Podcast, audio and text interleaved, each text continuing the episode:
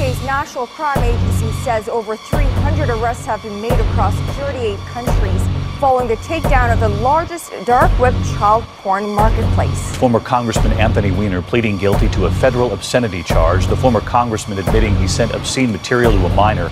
Billionaire businessman Jeffrey Epstein was arrested in New York Saturday on federal charges related to sex trafficking.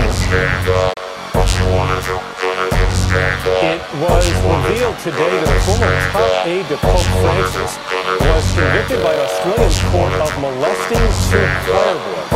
The largest classified ad websites is being accused of knowingly facilitating prostitution and child sex trafficking. Former House Speaker Dennis Hastert has yet to respond publicly to allegations that he paid hush money to keep old sex abuse claims secret. A Second Valley teacher arrested this week, accused of an inappropriate relationship with a student. Hi, my name is Robin Bazel, and I'm the host of the Mad Trafficking Report. On today's show, we have a really special guest for you. Her name is Leanna Borsellino-Swingler, and she's the executive producer of the film Another Child. Leanna studied television and film at the Oral Roberts University, where she graduated magna cum laude, and then she went on to study at the Los Angeles Film Study Center. During that time, she interned with Robert Evans. You may recognize his name from the films Godfather 1 and 2 and Chinatown. After that, she went to work at Digital Domain, which is an Academy Award-winning digital effects company. And then about 2 years into working in their commercial division, her grandmother passed away, and she went back to Austin, Texas, and that is when this film sort of came to be. The film is really about a mother and daughter's journey towards healing and freedom from shame of both of them having been sex abuse survivors. And I don't want to say too much. I'm going to let her tell the story. And we're going to start with I'm going to give you a chance to watch the trailer.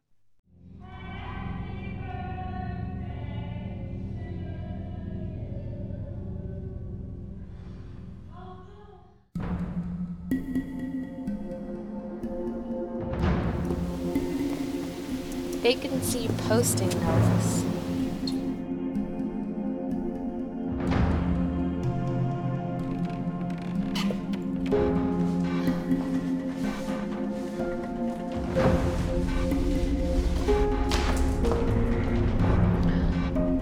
Bedroom.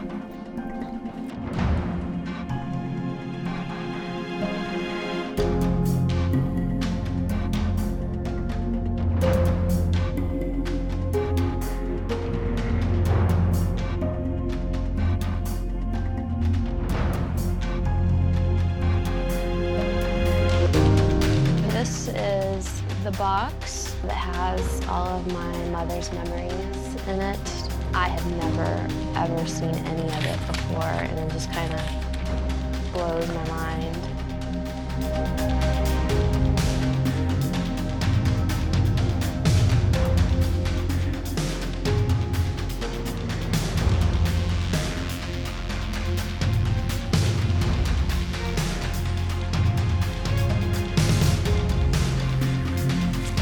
Now I wonder, do memories get passed from mother to daughter at birth? Can everybody kind of raise their hand of those who have contemplated suicide or even tried?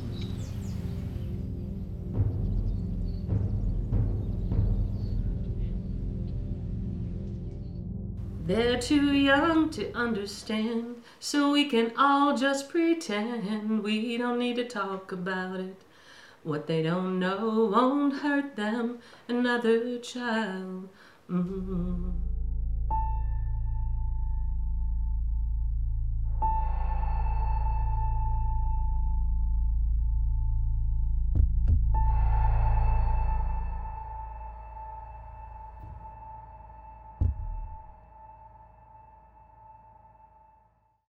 Leanna, thank you so much for joining me. I am so blown away by the trailer. When I watched it, I actually got goosebumps. I'm so honored to have you on the show, and I wanted to thank John Paul Rice for bringing you on the show. Hey, John. So I think I'd like to first start off with asking you how the film came about and how long it took to make it.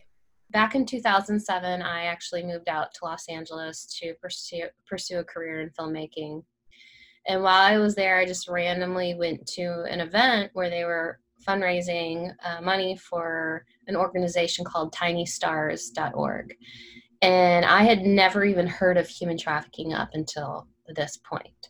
And they talked about how you can hire ex-KGB agents and, you know, retired Navy SEALs and all that kind of stuff to go undercover. And you hire them to rescue children that are being sexually trafficked. And I was just blown away by the numbers that I had heard. And so I went home and I started researching it. And I felt compelled then. I was like, man, I got to do a film about this. But the timing wasn't right. Again, I had just moved out to LA and it just didn't seem to work. I ended up going home in 2010 and my mother and I were going through one of her boxes, which was odd because she had thrown out almost everything from my childhood. And she had burned it all in the backyard. I actually remember having this bonfire of destroying everything from our past and, or from her past really. And so I was just kind of blown away that this box somehow survived. And looking in the box, I saw a picture of my mom pregnant with a baby that she never had.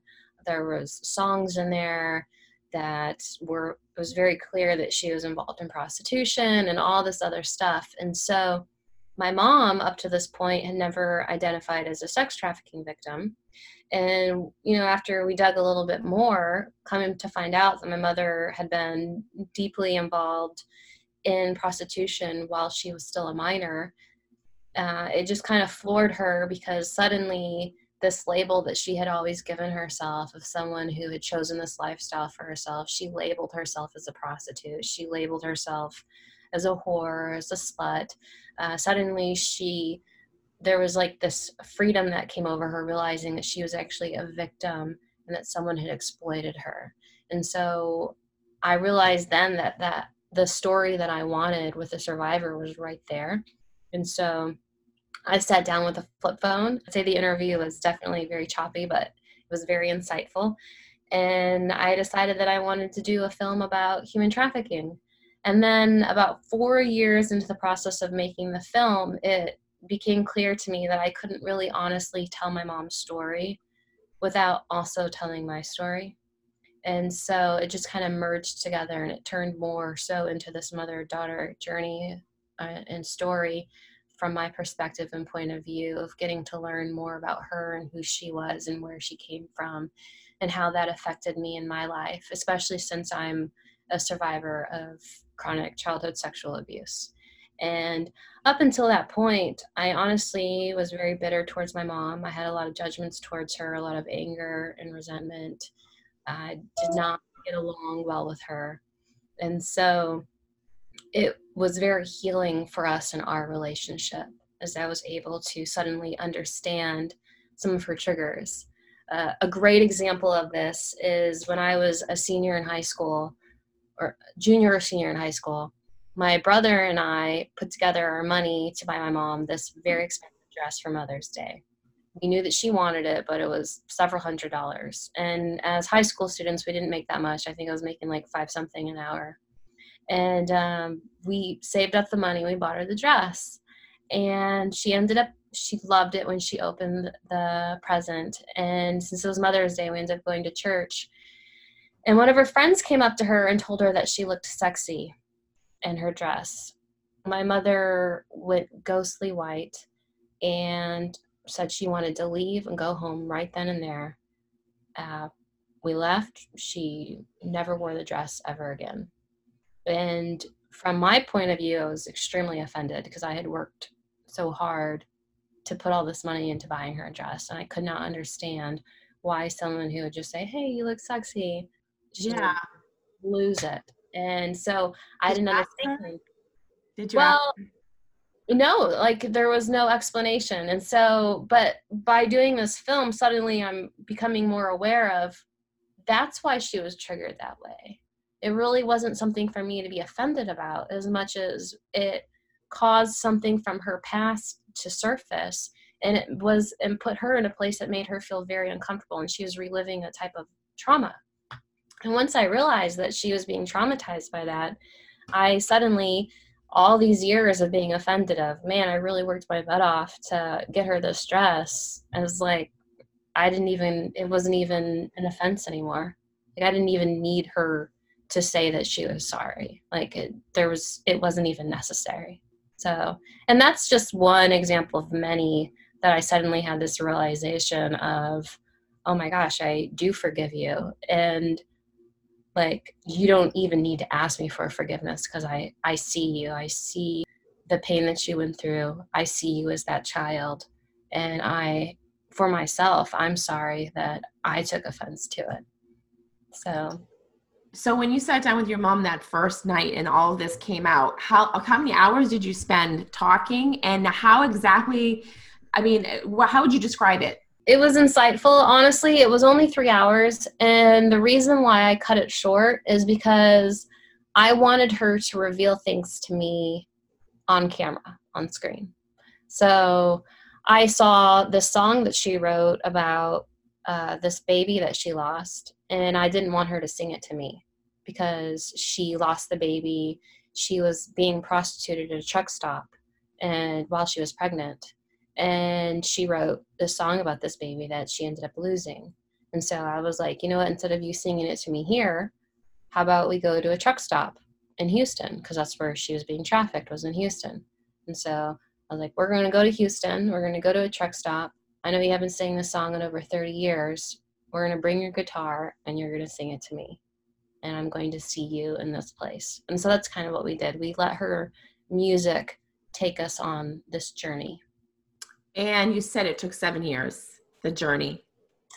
6 years filming, another year in post, and now we're in the 8th year with hopefully finding distribution and going to festivals. Okay, so your first stop on that journey, the first place that you visited, was it that truck stop? No. So my mother, she was a runaway. She ran away from home when she was 15 years old, and she joined a carnival. My mother was born and raised in Indiana, and she left to get out of that town because there was a lot of horrible things that were going on there. She was involved in the drug scene and in prostitution there, and she wanted to escape. So she joined the carnival, and she actually became a guerrilla girl, which, if you know what that is, they have a girl that's in a bikini. My mother was about 90 pounds back then. She was 5'6", 90 pounds, very skinny. And she would be standing in a bikini, and they would use these trick mirrors with another person in a gorilla suit. And as they would move the mirrors, it would look like hair was growing all over her body. And so this was the performance that she did at the carnival. And when the carnival got out, it ended in Florida, and she met a girl there who had a sugar daddy, and he invited my mom, this girl invited my mom to go with her to Disney World, and my mom wanted to go to Disney World. How old was she at that time? She was 16 at the time. So it was her first opportunity to go to Disney World. They go to Disney World, have a wonderful time. Come to find out, this man is a Florida senator. And he told my mom that she had to pay him back in some way for hosting her to go to Disney World. Wow. Do you ever in the film reveal who that is, or do you not do that for legal reasons? Yeah. He passed away. Okay. It's just part of her story, and this is her journey, and I don't feel that it serves any purpose to name it. I mean, most people who are passionate about trafficking or know about it, they know that this is there's a lot of politics involved, like from both sides of the aisle. Absolutely. Yeah. And that's the other thing is at this point, I feel like there's so many people that are involved that naming someone who's already passed away it doesn't serve much of a purpose. I mean, if you know, then you know. Right. And I've interviewed a former pimp from Austin, And he, you know, confirmed with me that he used to sneak girls into the back of the Capitol, and like he took them there all the time. And so if people think that it's not going on politically, left or right, I mean, you have got to be blind. Do you think that your mom felt vulnerable during the process of this filming? Oh, for sure. I mean, yeah. We go to a hotel that she was trafficked out of, and it brought up a lot of emotions for her, and she had memories surface that she didn't even realize were there until we were in the room. And it is very difficult. I feel like my mother's a lot more open to talking to strangers about what happened to her than her daughter. And so her talking to me about having sex with a lot of different men is a very uncomfortable topic for her in front of cameras. And so it definitely caused a lot of emotion in this scene to surface for her. So yes, it was very difficult. My mother, even the song about the baby that she lost in her lyrics, part of the lyrics are, "I feel that I've killed you."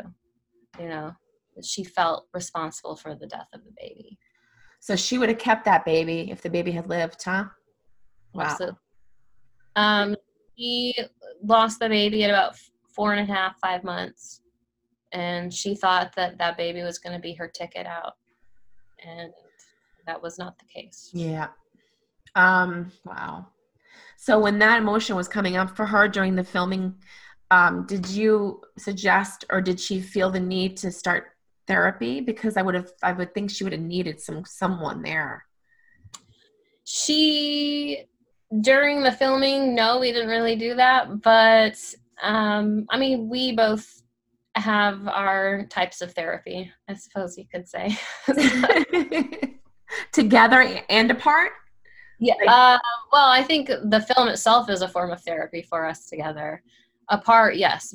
I have a therapist that I go see. And I've been meeting with him for 6 years now, and I don't plan on stopping. I haven't seen him much recently because of COVID, but I think he's a wonderful therapist. It took me a long time to find a therapist that I felt comfortable with, and I finally found that. And oddly enough, it's a male. That's the best thing. They say if your issues are with men, then it's better to have a therapist that you can trust that's a male, right? Okay, so you're making this film with your mom, and then at some point going through her journey, your feelings about your past come out into play, and then you've decided to make it a film about mom and daughter. So I'd love you to share that. Yeah, so I got to a point to where, and honestly, my writer, Bob Niemak, he was the one that convinced me to let my story go into the film. He felt very passionately that we couldn't be fully transparent and honest about what happened to my mom if we don't also explain what happened with me. And so it was definitely an emotional roller coaster for me at first, because I was trying to put on the cap of Leanna, the filmmaker, and look objectively at these scenes, but they were scenes about me and my abuse and my mom's abuse. And so there was a lot of times that I felt like I had to step back because I couldn't even trust my own judgment over what I was watching. And I have never experienced that with anything else I've created. So I can imagine. Yeah. So there was that process, and sometimes I would get sent something and I would have to digest it and watch it and step away and try to separate myself from the emotions of it and see if I could even do that. And it was difficult. There were times where I would watch scenes, and at first I kind of was a little bit more careful with how I said things that happened to me. And then I was actually talking to one of my best friends, and she told me that she wanted me to make her uncomfortable. She said that if I was uncomfortable, then in order for the audience to understand, I need to make them uncomfortable too. That is so true. Yeah. And so I really appreciated her advice for that, because when I was telling my story, she still didn't fully understand what happened to me. And so I was like, well, no, when I said this, this means this. And she goes, well, then spell it out for me, because people don't want to imagine that unless they're told to. Yeah. Yeah. People need to really look at this head on. We don't have time to mess around anymore with, making everything so pleasant and easy to digest. Like it's just, it is what it is. And we need to really deal with this stuff, or we're going to have a big problem if we keep pushing it under the rug, under the carpet, as they say. So when you were talking to your mom, or when the stuff was coming up about your history, I don't know if you wanted to get into that a little bit, but my big question is, how did that make your mom feel? And were there things that came up during the filming process that your mom was not aware of while you were on film? So were her reactions to your stories about what you dealt with as a child authentically surprised, or was she already aware of it? My story, I was sexually abused chronically from the age of 3 until I was 10 years old. When I was 6, I did come forward and try to tell my parents what had happened to me. And it was met with not a very positive response. My mother tried to kill herself. And I have a memory of her on a gurney being rolled out of the house, put into the ambulance. I still remember this. And I even remember it to the point of my first tooth was loose, and I ended up losing my tooth that night at the neighbor's house. I didn't even lose it at home with my family, because my mom and my dad were at the hospital. So, and then she wasn't home, and she made several more attempts of suicide over the course of a few years. It definitely wasn't all healthy at that time. Yeah. I would say that everything started to shift when I was 10 years old. My mother did come out about her being abused by her father and some other things. And so once I heard my mom start talking about that, however, she used some softer language with me because I am her daughter. So I wasn't fully aware of the extent of that, but I felt like maybe it could be safe for me to say something again. And so I did. And this time my parents took it to court, and we ended up winning in court. This has been a real healing process for all of you. Hence that photo that you have as the thing of the grandma and your mom and you, and then your daughter. It's just so powerful to look at that. And I know that you have talked about family, generational, and I guess, what do they call it? Like a family karma, so to speak, like that energy or that past is handed down generation after generation. It's almost like a familiar spirit or something in your DNA that gets passed on. I don't even know how to explain it fully. So just to retract real quick to your previous question, we do end up going back to the house that I was mostly abused in. And we go back to the place where I was harmed. And my mother did not know that about me, like where it happened. And so that is caught on film as well. Oh gosh. It's emotional enough to go back to your childhood home anyway. I mean, whether your memories are good or bad, because I've done that. So I can't even imagine what that must have been like. Like, how did you get permission to enter that house? And why was it empty? Yeah, it had gone into foreclosure. And so I will just say to watch the film, but we did not break into the house, but we did get into the house. I think that's very interesting. Yeah. That it's almost as if the house had some karma, some bad karma.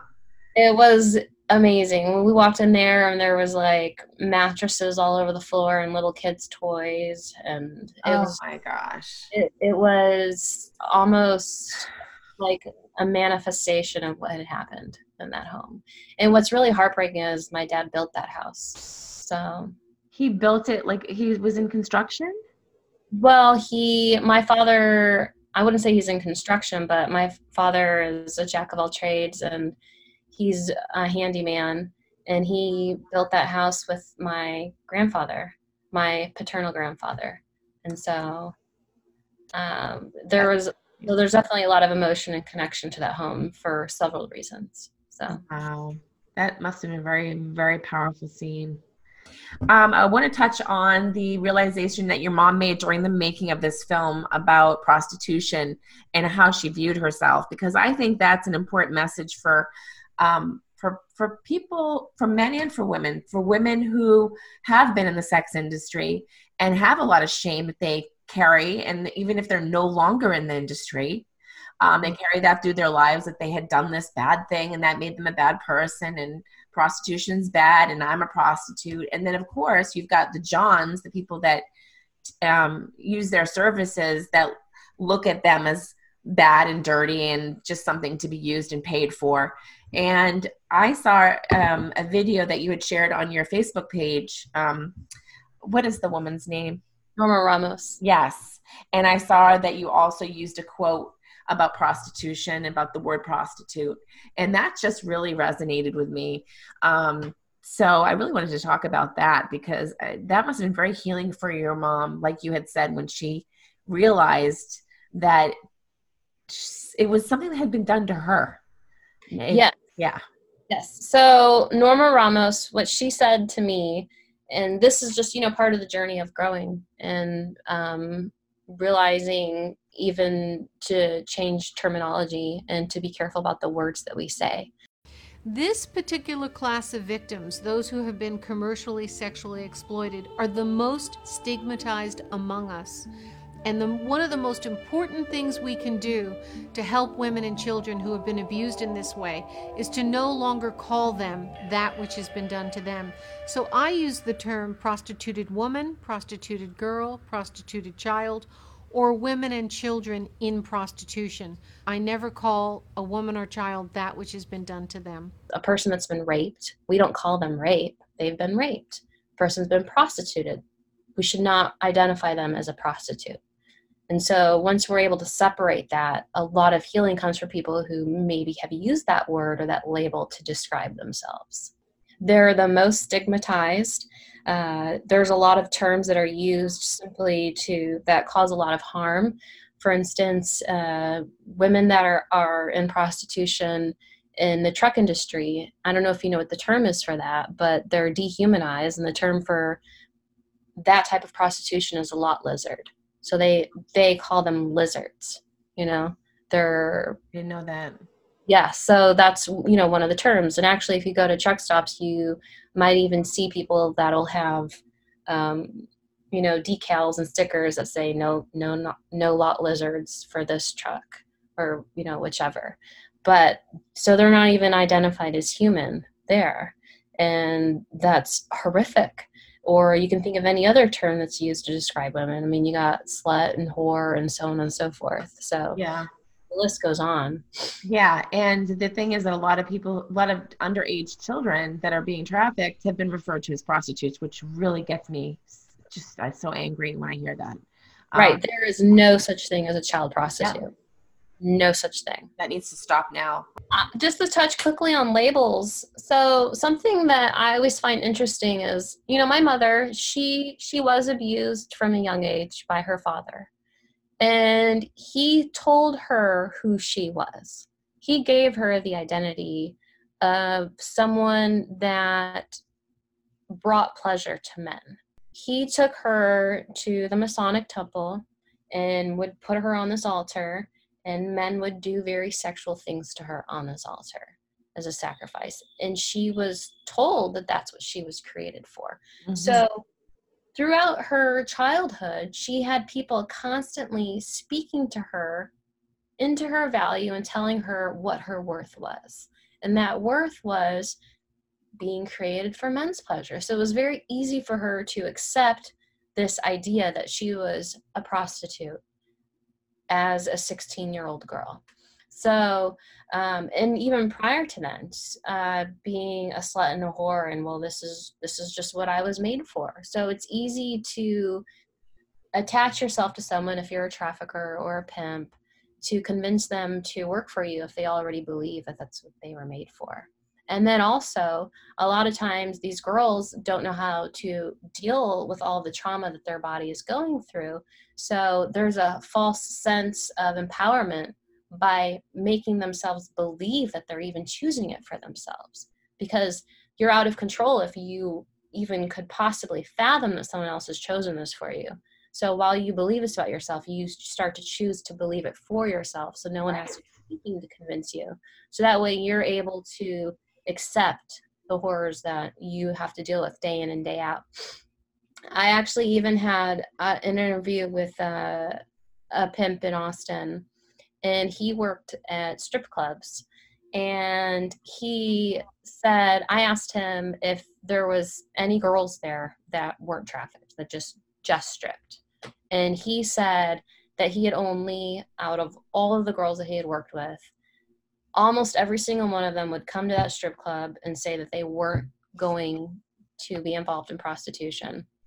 And he said within a week or two, with the things and the services and the acts that they would do for the men, they would want a way to cope with what they were doing. So they would give them alcohol. Well, the alcohol would make them sloppy. So the next thing is drugs. So then they would start facilitating drugs to them. And then suddenly they need to, they want more, but they have to buy it. Well, now you got to sell yourself if you want more drugs. And he said, and it happened every single time like that. He only saw one girl out of the years and the years and the years that he worked as a pimp in this industry. One girl, he said, did not fall victim to that lifestyle. And every other girl would come in and they would swear by it, I'm not going to do this. And he said within a couple of weeks, every single one. And what was his criteria for how he recruited these girls?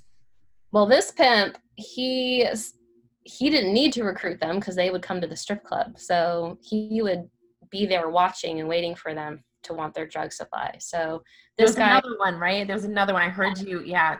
Okay. So the other story is a different pimp. He said that he would go to the shopping mall and he would approach a girl that was by herself, and he would go up to her and tell her that she looked beautiful.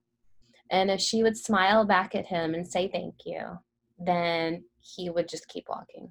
He knew that that wasn't the girl for him. But if he walked up to a girl and he told her that she was beautiful, and she would look down as though she didn't really believe it, and she's like, oh no, and be shy about it, he knew that he had her hook, line, and sinker, and that was his next product. And he would pursue that girl. So, and that's how he got his kids.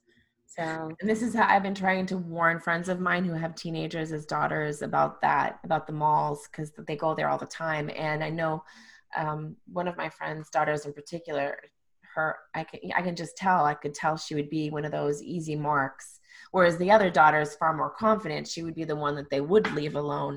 And I worry about this because I know that here where I live in Charlotte, it's a really bad problem, the trafficking. I mean, it's everywhere. But that's how many pimps did you interview during that process? Myself, I've had interviews with 3.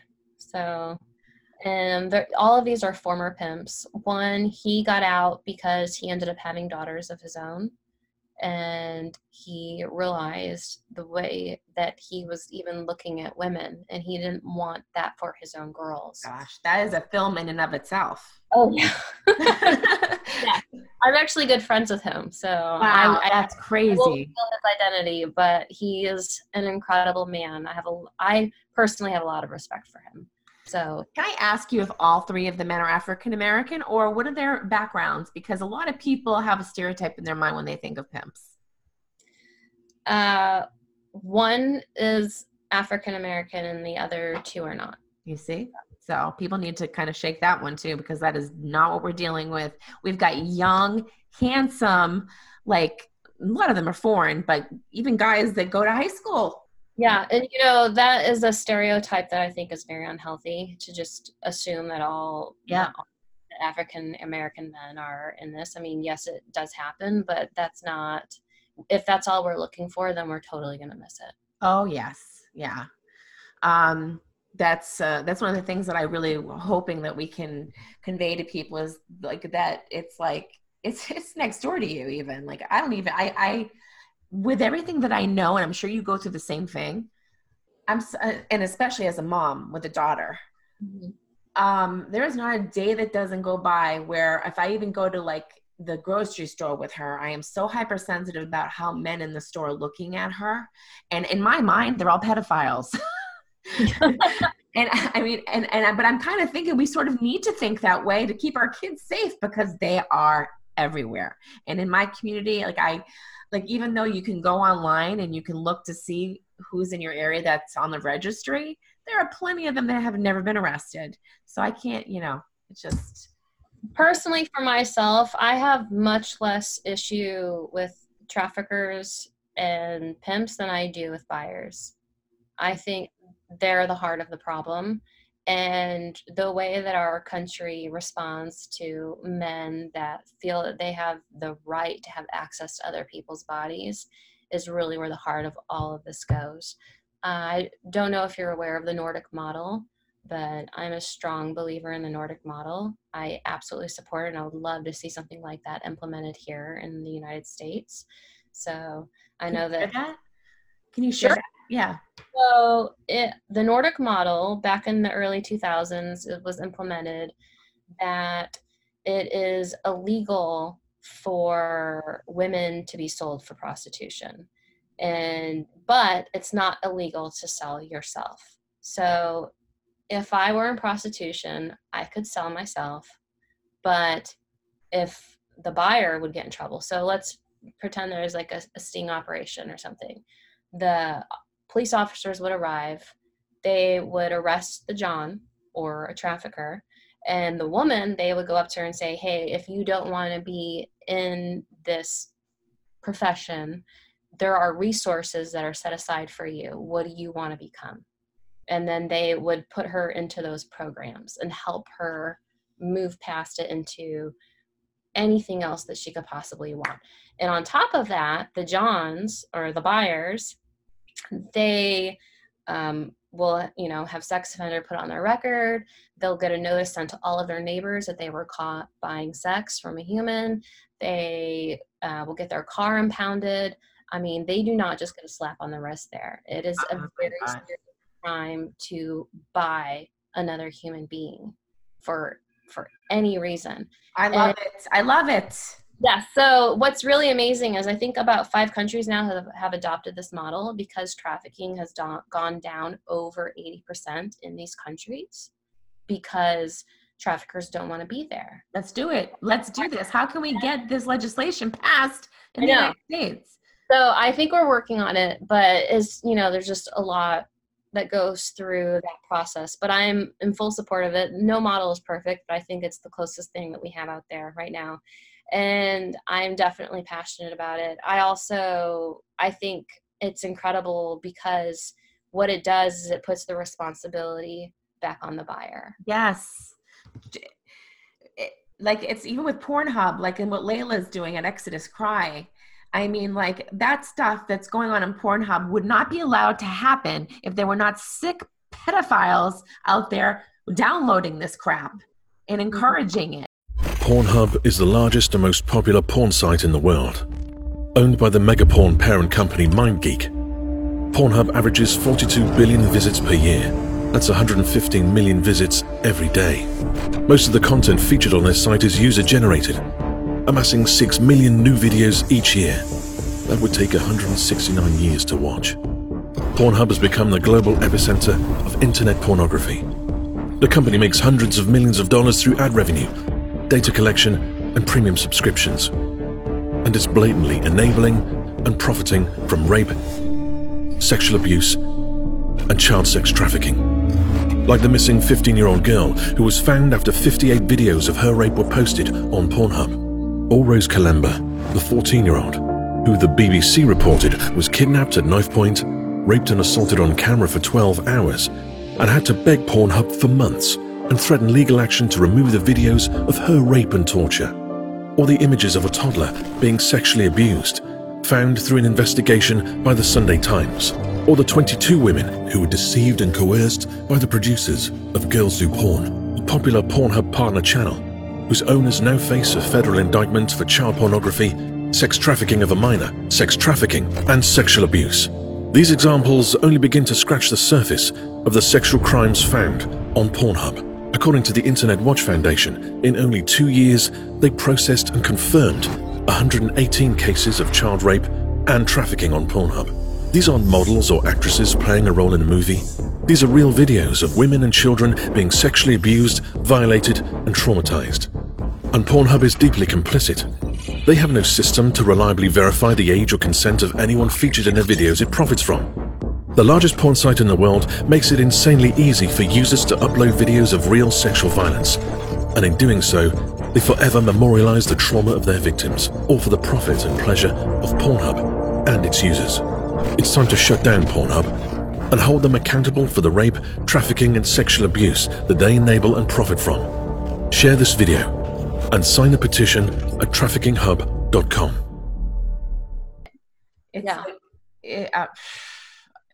So it's all about supply and demand. There wouldn't be traffickers if there was no demand. It is American men that are going to these foreign countries, and this just needs to stop. They're the ones that are allowing this.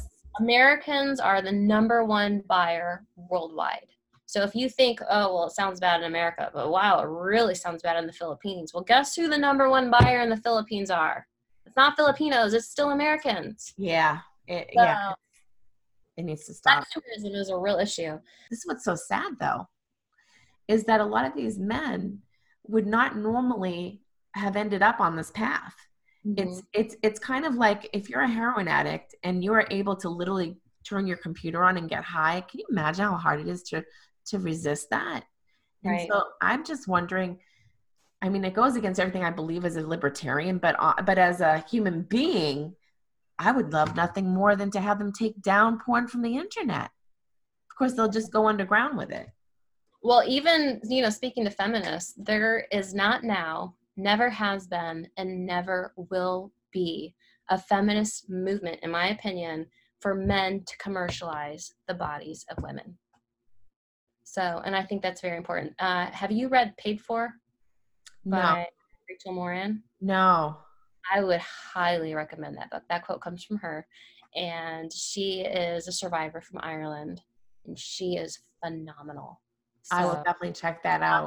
I'll meet her someday. I maybe never will, but I'll promote her book till the day I die. I'm going to leave a link in the description to that book, and I'll write that down after. So something else about the Nordic model that I wanted to mention quickly. So we have actually created, in Waco, we have a John school, and the government's kind of testing out the policies of the Nordic model.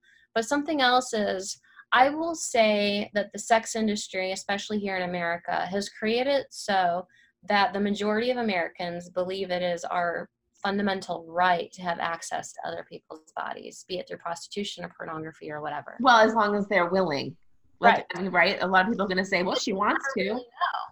But that's the problem, is you can never, ever be 100% certain that girl or that woman is there of her own free will. Right. And if she is there of her own free will, did she start while she was an adult, or did she start when she was a child? And so what happens is, a lot of these men that get arrested, it's kind of like a speeding ticket. You can go to driver's ed and get it off your record the first time. You don't have to be a sex offender the first time. You can go to a school, they teach you about trafficking, and essentially you go to these classes, you have survivors come and talk to them, and most men don't actually want to be driving this demand. So once they realize what they're doing by this, their need that they've been told and lied to by the sex industry, by our, just society, culture, however, once they realize the truth of the matter, the majority of them are not repeat offenders. Like, they stop. And that is also very profound. So in Norway, the men that were born in the early 2000s are now, they're adults, right? They would never, the language there is so different.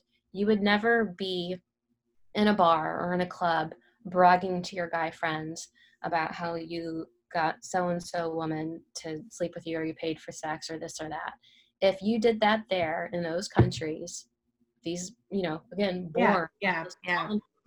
Nowadays, these men, if you bragged about something like that, they would look at you and say, what is wrong with you?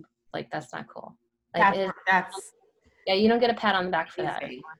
I had no idea about this. I'm so glad you told me about it. And I wish that we would, I'm glad to hear that we're adopting this model little by little. Like you said, this place is in Texas? Waco. So okay. Waco is... all places. Waco. The most famous thing that they're known for right now is Fixer Upper, Chip and Joanna Gaines. So if you've ever seen that show on HG. No. Okay, well, they're from that town, so that's what Waco's really known for. Also, Baylor University is there. Yeah. But they implemented a John School, and I've spoken to one of the agents that runs the John School, and she sent me the curriculum. It's incredible. So I got to read the curriculum and see what they teach these men. And I believe since the last time I spoke to her, I'm not sure if these numbers are still correct, but since the last time we spoke, they had only had a small fraction of repeat offenders. I think it was less than 10%. So is this the only place in the United States doing this right now? I believe Portland also has a John School. Okay. I would hope so, because Portland is really bad with the trafficking. I really want to continue to do focus on what we're talking about. And I think it's really important for men to hear this. And they'll probably need to hear it a few times before they actually get it. Sorry, man, I'm not trying to say that you're unintelligent. But I think it is at the heart of everything right now. It's the Johns, it's the men that are giving them the business. But they need to understand these girls are sexually abused, many of them, raped when they were younger. And like your mom, the same situation, that she really was raised, groomed to be in that industry, and not ever made to believe that she could do better, be better. And we need to work on that too. And that's another problem. We do not have enough fathers, good role models in this country. What is happening to our fathers? We need more good role models for our daughters, even for our sons, especially for our sons. Mm-hmm. Absolutely. You know, something that, I don't know if you knew this or not, but Jenna Jameson, who's one of the most famous and notorious porn stars of all time, that before she could have been used as an argument. Well, what about her? Well, now she's come out as a sex trafficking victim after all these years, and people still don't want to be told that people are like, people will not accept this. They will not have it. It's appalling. They're not letting it. Yes, I know. So even when it comes straight from your mouth and you say, yes, I made all these videos, but I started when I was 16 years old. I was groomed into this. I am a sex trafficking victim, and one of the most famous of all. And if it happened to me, who is used as an example of when it's right in porn, you can never, ever know if a girl is there of her own free will. And therefore, it does absolutely fuel the demand. I think it's a $32 billion industry. Where are these girls coming from to fulfill this demand, this outrageous demand to fulfill this sexual appetite that we're told that we as humans have a right to the access to others, people's bodies? Yeah. And you know what else is infuriating to me? These girls that actually sign up and they go into the porn industry, they need the money for whatever reason, right? And they get on the set and they're raped and abused, and then people say, how is it possible you can say you were raped? You signed up for it. That's what you wanted. No, that's not what she wanted. She signed up to have a sex act, not to be raped and abused. And a lot of these girls like try to tell their stories, and no one will have it. And some of them have gone on to commit suicide. It's just so tragic. Yeah, it's I don't know, but. It is infuriating. I know a young girl who was a survivor of child porn, and her videos are out there. I mean, she's of age now, but I mean, out there forever, and thousands of men have enjoyed her videos of rape. How are your friends dealing with your journey, your film, any of the news that you might have shared with them over the years about what happened to you as a child? What have you experienced from your friends and your family? Well, growing up, I didn't have that many friends. So, I mean, I did have friends. I actually had more guy friends than girlfriends. So growing up, I was more of a tomboy, and I didn't really relate to females that much. I didn't start wearing dresses unless I was forced to until college. And I didn't know how to wear makeup until... Let's talk about that, actually. Let's talk about that first. Your feelings about yourself as a girl and how you just weren't comfortable with it and why. So when I was younger, I'd say about the age of 6, I felt, and I didn't really understand, I guess, my perception that well, but from what I saw, I thought that boys and men had it much easier in life than women. And I hated that I was female. I despised it. And not only that, but my only image of what a woman was supposed to be was my mom. And my mom was suicidal and, you know, an alcoholic. And so that wasn't very appealing to me. And so on the flip side, I have a father who, by the way, is a wonderful father. And I wanted to do as much as I could with my dad and my brother as possible. So I wanted to be like my brother, and I wanted to be like my dad. And so I was just very, I guess, sad over the fact that I was female. And I would get forced sometimes, you know, to wear dresses and whatnot during holidays and stuff like that. But for the most part, I was a super tomboy. So, but because of that, in school, I struggled with making friends with girls because I just didn't relate to them as much. And I preferred being friends with guys. And also I felt safer being friends with men. I felt like if I could get in, you know, like camaraderie type of stuff, it was a more comfortable, safe space for me. So that's so interesting, because some people may think, well, how is it possible that she would have trusted boys or guys based on what had happened to you? But I understand exactly what you're saying. Like you kind of want to have your posse of guys to kind of protect you from the ones that you can't be protected from. Exactly. Yeah. Yeah. So I'm not a man hater at all.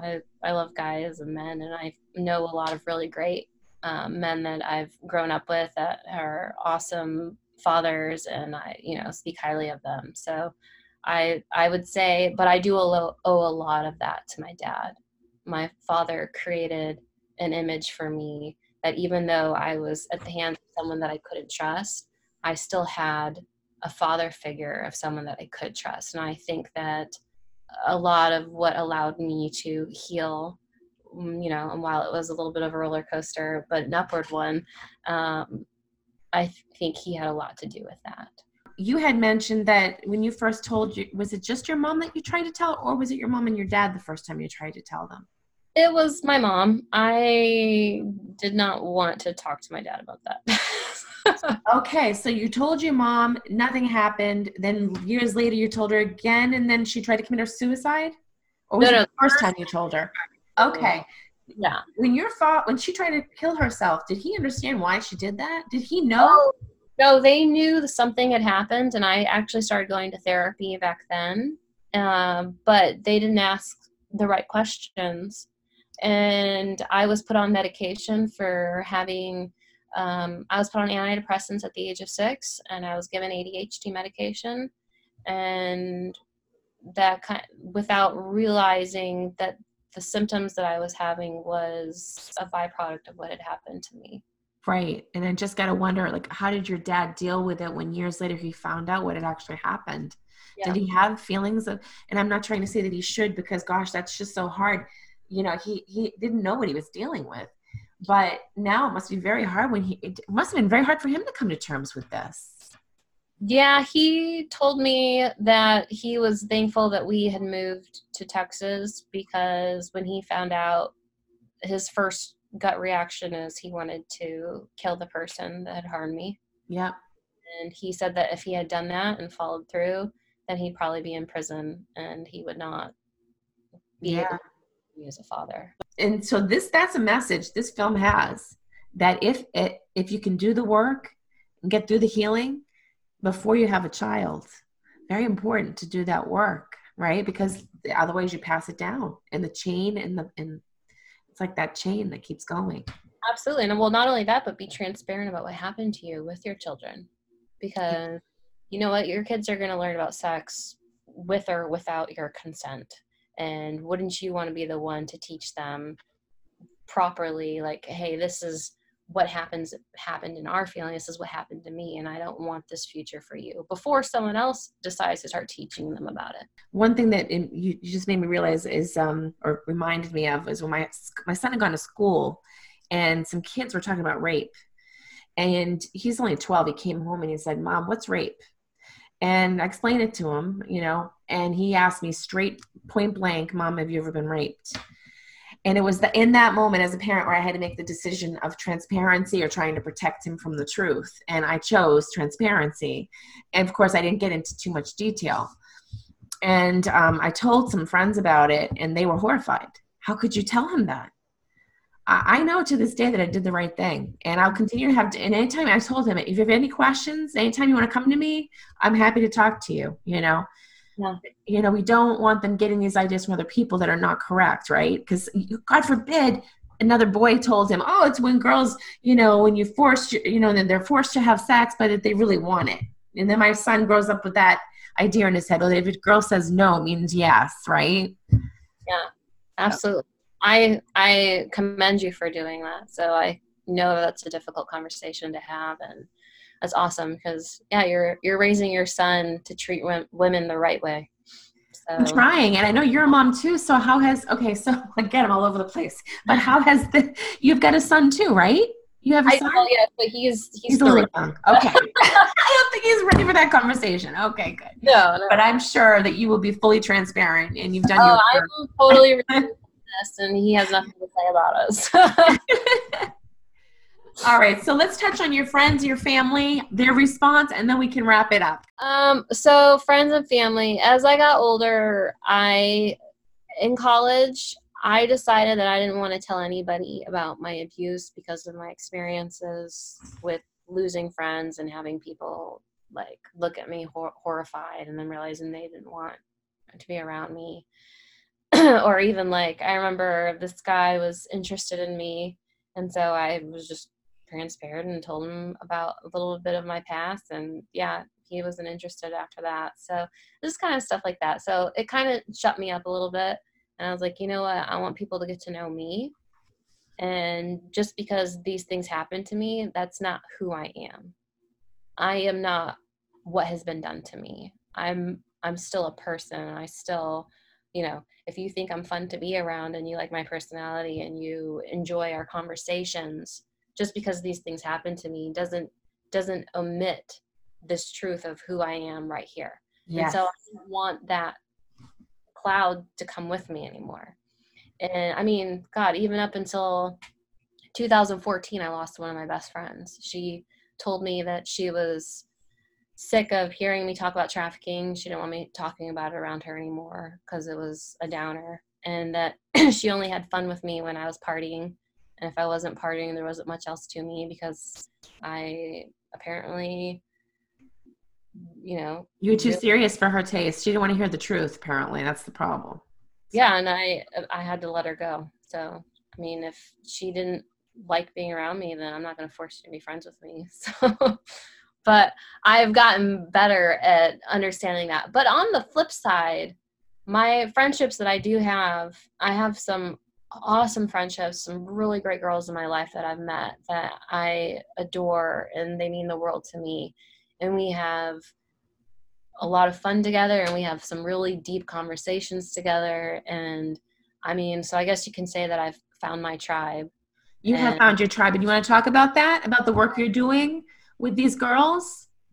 Sure. So, well, about my friends or about the girls that I've worked with? Oh, yes. I'm going there. Yes, that's another thing, because you said your tribe, and I thought, yes, that is true. You're working with these girls, and they're your tribe too. I mean, you've developed some amazing friendships with these girls, and I also know that you had a very difficult thing happen recently, and I'm very sorry about that. Yeah. So recently... a girl that I became very close to her and I connected because we both had been abused as children, and we both had similar stories with how our mothers reacted to our abuse. And so we connected on that level, and I'm a little bit older than her, so I decided to adopt her under my wing as a younger sister. And she had a lot of questions that a lot of people couldn't answer for her, like, you know, if you have nightmares about being raped, or if your body responds a certain way to these horrific memories, and what does that say about you? And instead of beating yourself up and reliving that trauma and, you know, beating yourself up over the possibility that you could even respond in the way that you do, recognize that our bodies were trained at a very, very, very young age, essentially biologically, to respond to certain circumstances. And it doesn't say anything about who we are as a person. That doesn't reflect me. I don't want my body to respond that way. Why does it respond that way? I don't know. Mm-hmm. But I think that once you're able to recognize trauma and separate yourself from that and see it as more of more of like a biological aspect of what happens to people that have been abused, suddenly the shame that I had when I was much younger is gone. Like, I'm no longer ashamed. I can recognize, you know what, my body responds this way because I didn't know any other way to respond at the time. Yeah. And so, and that really is helpful when someone else who is 21, 22, where you once were, going through these very similar experiences, and she's still struggling with understanding why her body responds that way. And when I can say, hey, I was there, I used to have those problems too. And I'll tell you, I bet you probably didn't even make her feel like it was a problem, which is even better, right? Yeah. Just to let her know this is part of the process. This is not, doesn't make you a bad person because your body responds that way. Absolutely. And so it was, yeah, exactly. It was kind of like, look, it's okay that your body responds that way. I know you hate it. I hate it too. But recognize that while I do believe, like, for myself personally, I still have nightmares and dreams. I don't know if it's a life sentence that my body's always going to be this way, or if I, while creating new memories, being in my marriage will eventually cause those old memories to go away. I'm not sure. I haven't quite got there yet. Yeah. But I do know that I am not as tortured as I was back in my 20s. You know, like, then it was intense, far more intense. And so there is a process of healing. And I think even in me being able to release and understand that that there are certain things that bring up memories, like your body stores memories of how to react in those, you know, flight or fight scenarios. Once you can recognize that, then I think that's when healing starts to happen. Mm-hmm. And so it was awesome for us to even sit down to be able to talk about something like that, because I understood what she was feeling. I understood the guilt that she was experiencing because she was trying so hard to heal.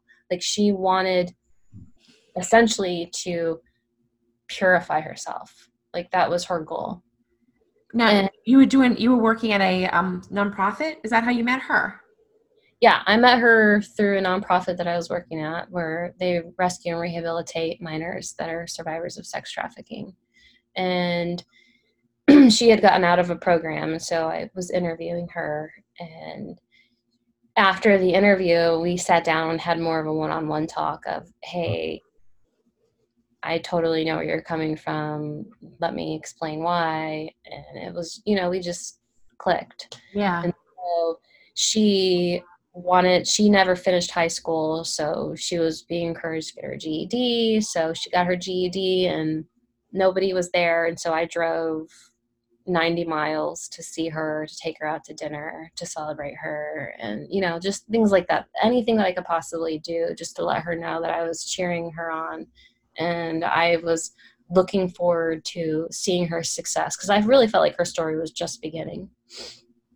And anyway, so she lost her life a few weeks ago, and it was very difficult to hear because I had just spoken to her not too long ago. Yeah. And they still don't know exactly what happened, and it's being investigated, right? So.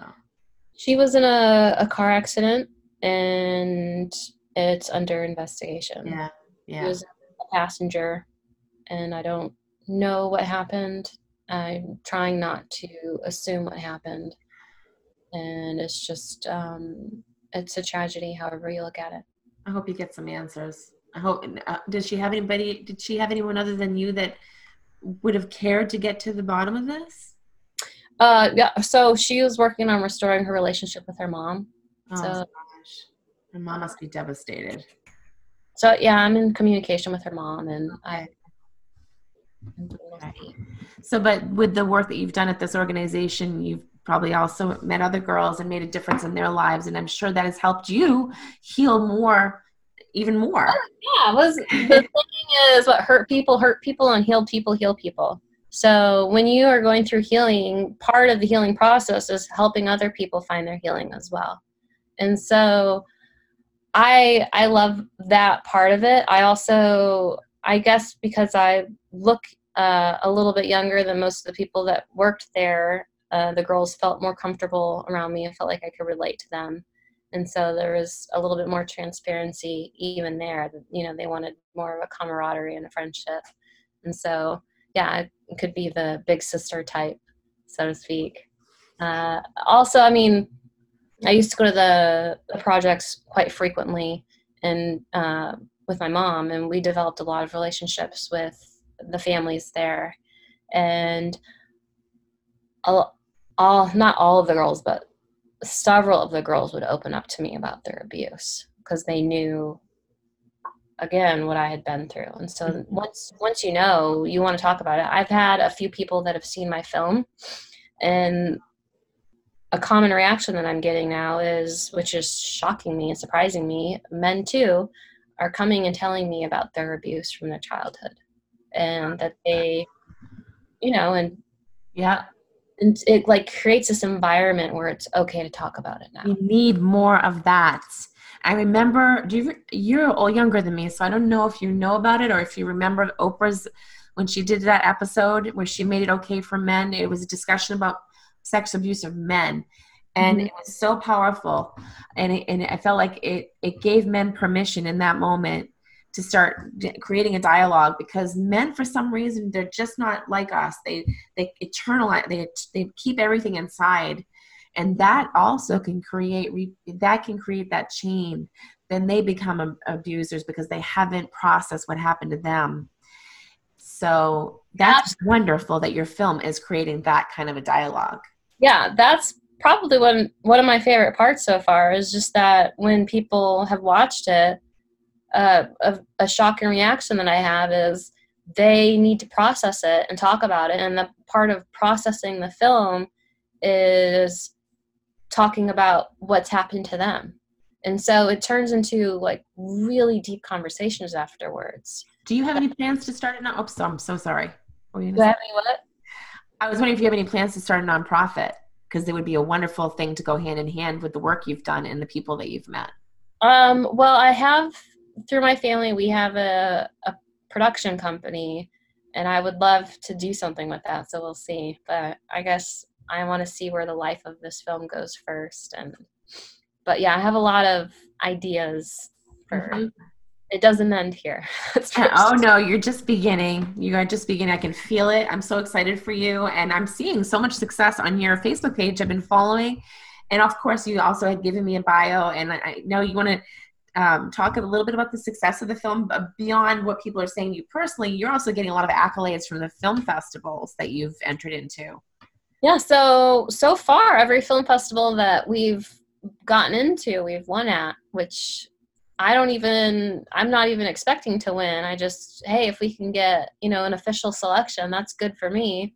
And we're not getting official selections. We're getting winner, winner, winner, winner, winner, and I'm very shocked about that, because there is a part of me that's like, who cares about our story? And And I will say that in the United States, it's a little bit more difficult at the film festivals. I've gotten a few rejection letters with "this doesn't fit our agenda for the year" at the festival. And the word agenda just blows my mind that they would even use that word. I've gotten 2 rejection letters that use the word agenda. Have you ever asked them, what is your agenda? No, I guess a part of me just accepts. I'm like, of course you have an agenda. Yeah. Child abuse. So that's just crazy. Recognizing sex trafficking in our country. So well, I think I'm sorry. Well, no, our film does not point fingers at anyone specifically. It's just us sharing our story. This is my mom's story and this is my story.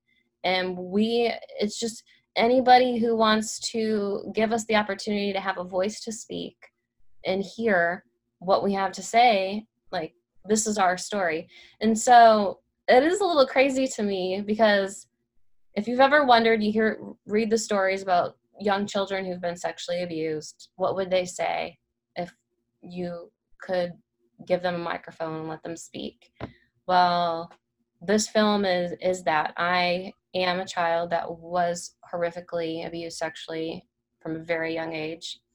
I have memories of burning while I'm peeing when I'm 3-4 years old. I have, I don't have a memory where I didn't know what sex was. Like, that doesn't exist for me. Like, I've always known. And so if you want to hear from the voice of that child, well, here's the film. I've directed it, I've produced it, and we're in it. And nobody is controlling what we have to say. This is our voice. So, and your voice is giving other people permission to find their voices, and that's a wonderful thing. Yes. And also in the process of healing and showing, you're actually showing people how to actually go through that healing process with someone close to you. I actually think it's a good roadmap to, it's a brave one, because most people wouldn't do it, but you went there. I mean, you like physically went there too, not just emotionally, but you physically went there. There might've been some kicking and screaming. Oh my gosh. So what is next for you? Like, you are trying to get this film distributed. Where are you in the process of this film? We're just going to film festivals right now. I want to get it screened. I was hoping to have the experience of being in a theater, but again, COVID is making that a little bit more difficult. Oh my gosh. I would think of that. I would love the opportunity to be with the audience and see their reaction. And I don't know if I'm going to get that or not because of COVID. I know that I would have had it, and it hasn't happened yet. Can they arrange for you to do a virtual Q&A with people who have seen it? From what I understand, I have 2 screenings coming up. At the absolute latest, it'll be in November, and once I get more information from the festival, then I'll post it and share so people can actually do the screening that way. I don't know if they're going to have a Q&A or not. I would love for there to be a Q&A. I know. I love Q&As. I used to be, I worked as a manager for actors, and sometimes when they were in films, I would get invitations to the pre-screen so that you could sit, and it's just so fascinating. I love the Q&A sessions. Oh, yeah, and I can't wait for you to even see the film, because I'm trying to, again, only give you nuggets because I don't want to tell you everything. So. Oh, my gosh. I can't. How can I see the film? Do I have to wait? Where can we find this film? Well, right now it's going through festivals, but, yeah, if anybody out there has any connections with distribution companies, yeah, I'll distribute it. So that's the thing. Do you think Hollywood really wants to distribute these films? Like, are you going to have to, will you be able to go mainstream? Where do you think you're going to find your, I'm sure John Paul will be a good person for you to find, because I know he went through the same thing with A Child's Voice. I think it really it's all about whose hands it gets into. Yeah. So, pray on that. It's going to have to impact the right person. And honestly, if it gets into the hands of a person that hasn't dealt with maybe some of their own abuse, or if they're an abuser, they're not going to want this film to come out. Especially if they're abusers. Yeah. So yeah. I have no doubt that if I get into a festival or I submit to a festival and the wrong person sees the film, that I'll get a rejection right away. Yeah. So because it touches on topics that some people don't want to talk about at all. And it makes you uncomfortable. And the Masons is one of them. When you mentioned that, I didn't elaborate, but you just, I mean, that's one of the things that people say, that's just a conspiracy. Well, we have someone now. Now, did your grandfather do that to you? Did he ever bring you to the church? No. My grandfather, he wasn't around very much. He's passed away. But my mother was trying to restore her relationship with him before he passed away.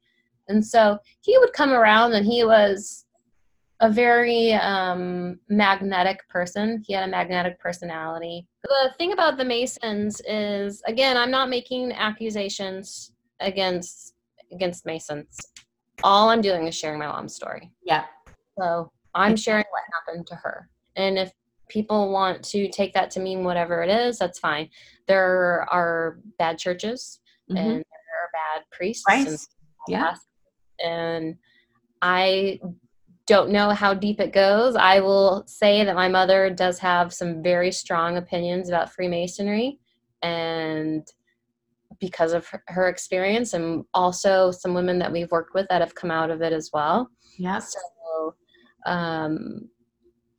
but our film's not making those accusations. We're just talking about what happened to her. That's smart. That's exactly how you have to do it. But I will say that when I was a teenager, we took in a woman who was also abused in the Masonic Temple and had much, much worse stuff happen to her than what happened to my mom. And she had a multiple personality disorder. And so she would turn into different people. And she lived with our family for a short time. And she would cut herself. And I remember that she used to be at the top of our stairs and would spill her blood all over the stairs. And, you know, just... Is that what we saw in the trailer? No. Okay. I didn't talk about what happened to her. Okay. Because I saw some blood in the trailer. There was a scene in the shower. Was that you? That was an actress that did a recreation. But there is a scene with me in the shower as well. Okay. I can't wait to see this film. So you need distribution. And so if anybody wants to donate, right, to help you get funding to get this to more festivals so that you can get more distribution, is that really where you're at right now? Yeah. So obviously, I don't need any more funding to finish the film. Film's done. I do need help with getting to festivals, though. So, yeah. And also with marketing. So it costs money to create materials and so on and so forth. So if anyone wants to help with the possibility of me getting to distribute it or market it or so on and so forth, you can donate on our website, which is www.honeychildfilm.com, or you can go to the International Documentary Association, which is where we have our 501c3 status from, which is www.documentary.org. And you can search for the film Another Child. And I believe our number is 3861. Okay. For our film. Yeah. And so you can donate on there if you want to get, you know, a tax write-off. And okay. I'll make sure. I know. I'll make sure that I include the links for all of that stuff in the description. And is there anywhere else we can find you? I know you've got a Facebook page, same thing, right? It's Another Child on Facebook. Yeah.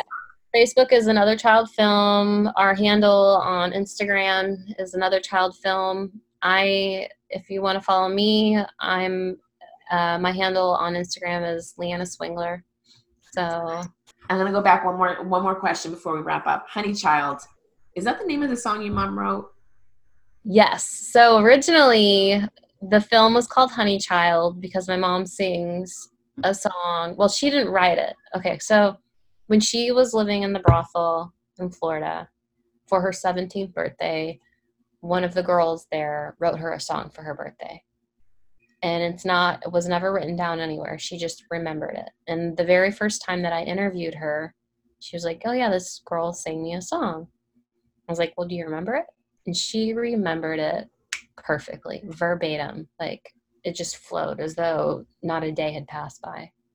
And I was so blown away by the song. One of the words that was in the song was Honey Child. And so I was like, we should call this film Honey Child. Yeah. And so that's what we went with for a long time. But then as the film progressed and went along and moved forward, we realized that as the film was transforming, the title should probably reflect that as well. Mm-hmm. And my mom also wrote another song called Another Child.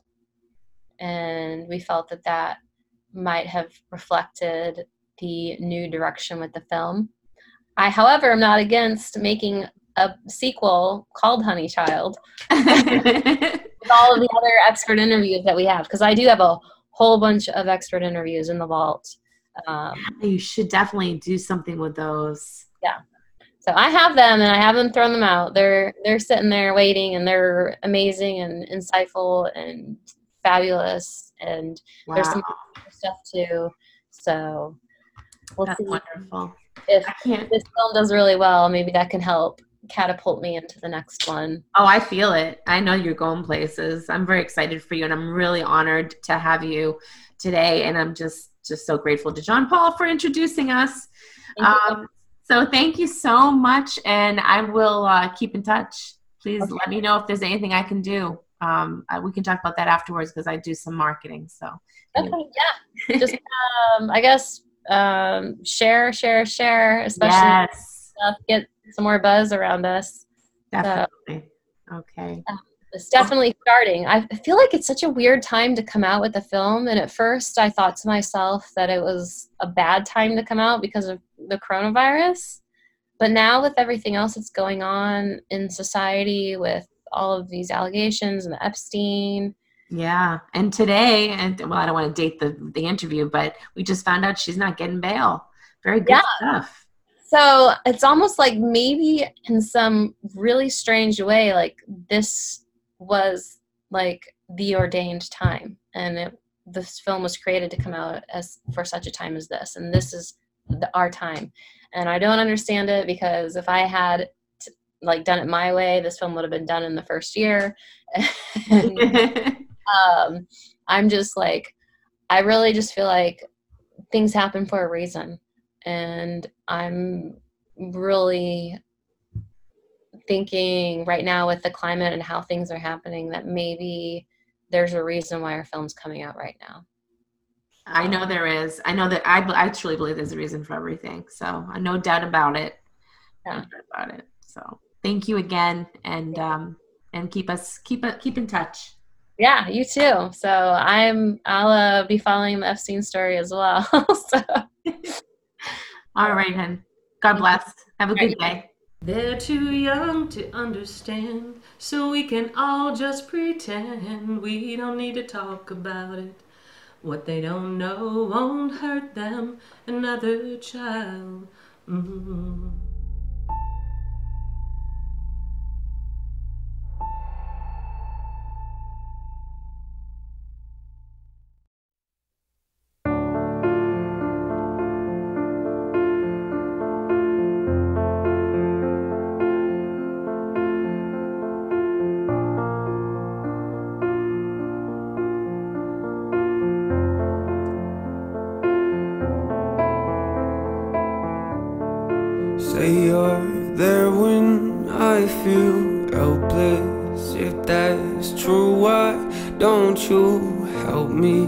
It's my fault, I know I'm selfish.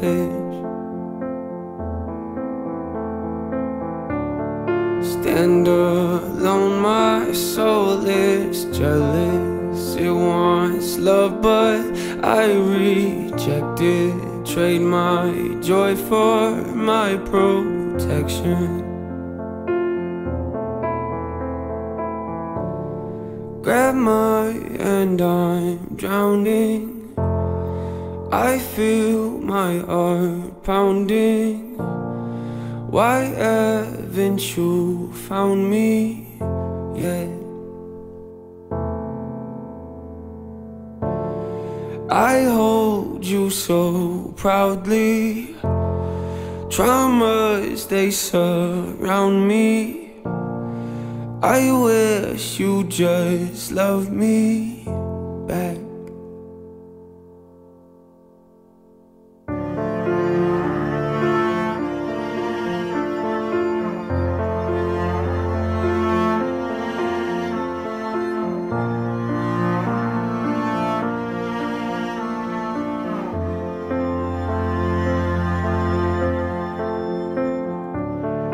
Say you're here, but I don't feel it. Give me peace, but then you steal it. Watch them laugh at all my secrets. Scream and yell, but I feel speechless. Ask for help, you call it weakness. Lied and promised me my freedom. Grab my hand, I'm drowning. I feel my heart pounding. Why haven't you found me yet? I hold you so proudly. Traumas, they surround me. I wish you just loved me back.